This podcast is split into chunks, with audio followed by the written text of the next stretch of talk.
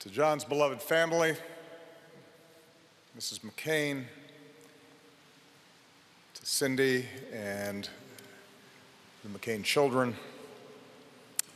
President Missus Bush, President Secretary Clinton, Vice President Missus Biden, Vice President Miz Cheney, Vice President Gore, and as John would say, my friends, we come to celebrate an extraordinary man, a warrior, a statesman, a patriot, who embodied so much that is best in America. President Bush and I are among the fortunate few who competed against John at the highest levels of politics. He made us better presidents, just as he made the Senate better, just as he made this country better. So for someone like John to ask you, while he's still alive, to stand and speak of him when he's gone is a precious and singular honor. Now, when John called me with that request earlier this year, I'll admit sadness and also a certain surprise.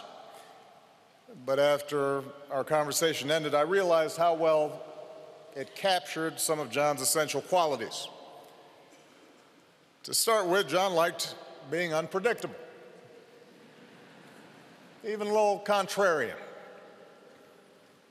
He had no interest in conforming to some prepackaged version of what a senator should be, and he didn't want a memorial that was going to be prepackaged either.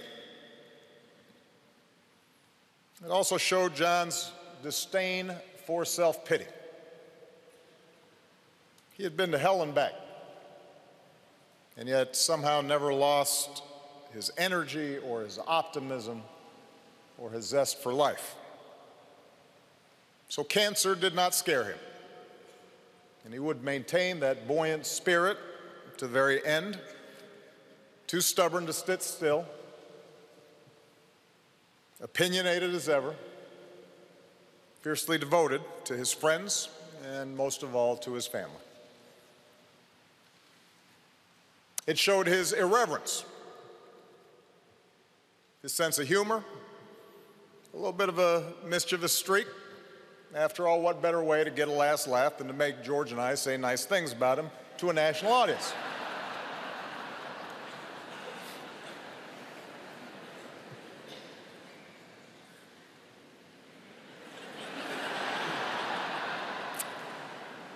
And most of all, it showed a largeness of spirit,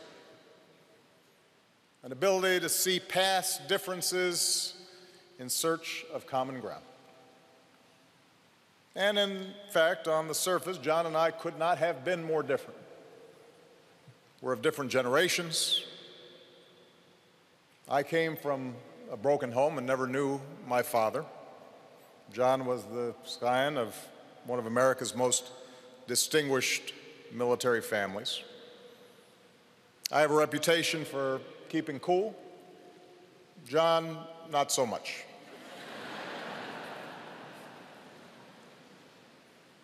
We were standard bearers of different American political traditions, and throughout my presidency, John never hesitated to tell me when he thought I was screwing up, which by his calculation was about once a day.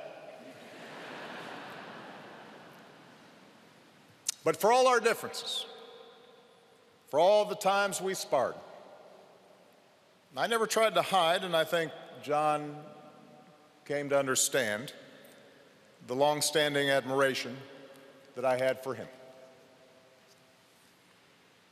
By his own account, John was a rebellious young man. In his case, that's understandable. What faster way to distinguish yourself when you're the son and grandson of admirals than to mutiny? Eventually, though, he concluded that the only way to really make his mark on the world is to commit to something bigger than yourself. And for John, that meant answering the highest of callings, serving his country in a time of war. Others this week and this morning have spoken to the depths of his torment and the depths of his courage there in the cells of Hanoi, when day after day, year after year, that youthful iron was tempered into steel. And it brings to mind something that Hemingway wrote in the book that Megan referred to, his favorite book. Today is only one day in all the days that will ever be. But what will happen in all the other days that ever come can depend on what you do today. In captivity, John learned, in ways that few of us ever will, the meaning of those words. How each moment, each day, each choice is a test. And John McCain passed that test again and again and again. And that's why when John spoke of virtues like service and duty, it didn't ring hollow. They weren't just words to him. It was a truth that he had lived and for which he was prepared to die. And it forced even the most cynical to consider, what were we doing for our country? What might we risk everything for? You know, much has been said this week about what a maverick John was. Now, in fact, John was a pretty conservative guy. Trust me, I was on the receiving end of some of those votes. But he did understand that some principles transcend politics, that some values transcend party. He considered it part of his duty to uphold those principles and uphold those values. John cared about the institutions of self-government, our Constitution, our Bill of Rights, rule of law, separation of powers, even the arcane rules and procedures of the Senate. He knew that in a nation as big and boisterous and diverse as ours, those institutions, those rules, those norms are what bind us together. That give shape and order to our common life, even when we disagree, especially when we disagree. John believed in honest argument and hearing other views. He understood that if we get in the habit of bending the truth to suit political expediency or party orthodoxy, our democracy will not work. That's why he was willing to buck his own party at times, occasionally work across the aisle on campaign finance reform and immigration reform. That's why he championed a free and independent press as vital to our democratic debate. And the fact that it earned him some good coverage didn't hurt either.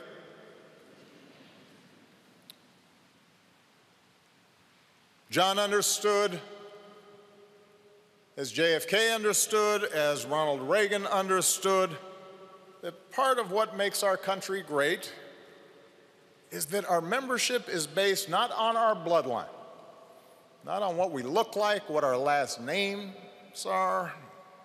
It's not based on where our parents or grandparents came from or how recently they arrived, but on adherence to a common creed, that all of us are created equal, endowed by our Creator with certain inalienable rights. It's been mentioned today, and we've seen footage this week of John pushing back against supporters who challenged my patriotism during the two thousand eight campaign. I was grateful, but I wasn't surprised. As Joe Lieberman said, it was John's instinct. I never saw John treat anyone differently because of their race or religion or gender.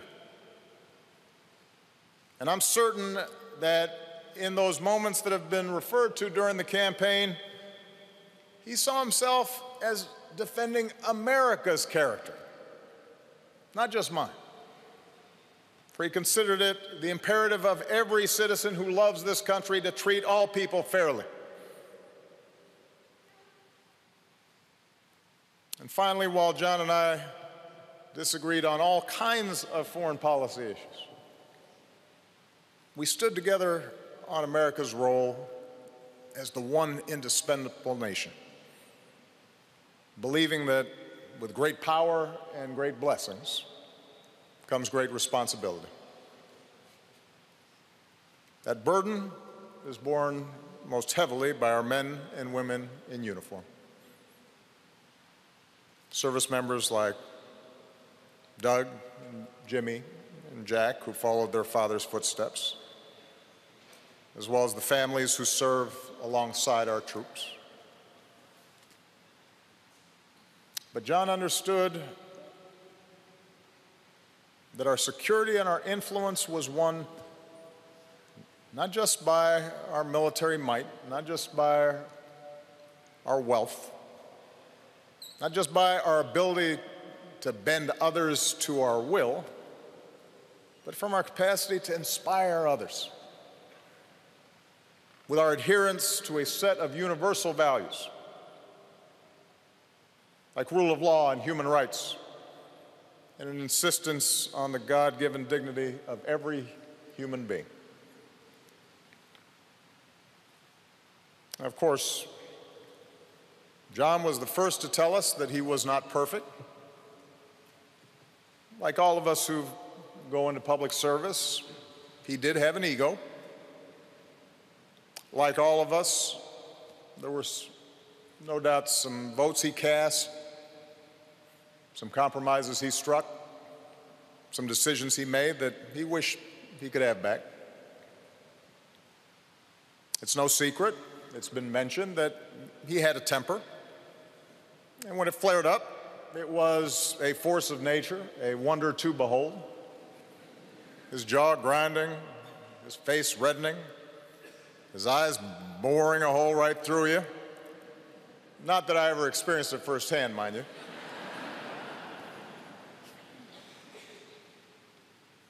But to know John was to know that as quick as his passions might flare, he was just as quick to forgive and ask for forgiveness. He knew more than most his own flaws and his blind spots. And he knew how to laugh at himself. And that self-awareness made him all the more compelling. You know, we didn't advertise it, but every so often over the course of my presidency, John would come over to the White House, and we'd just sit and talk in the Oval Office, just the two of us. We'd talk about policy, and we'd talk about family, and we'd talk about the state of our politics.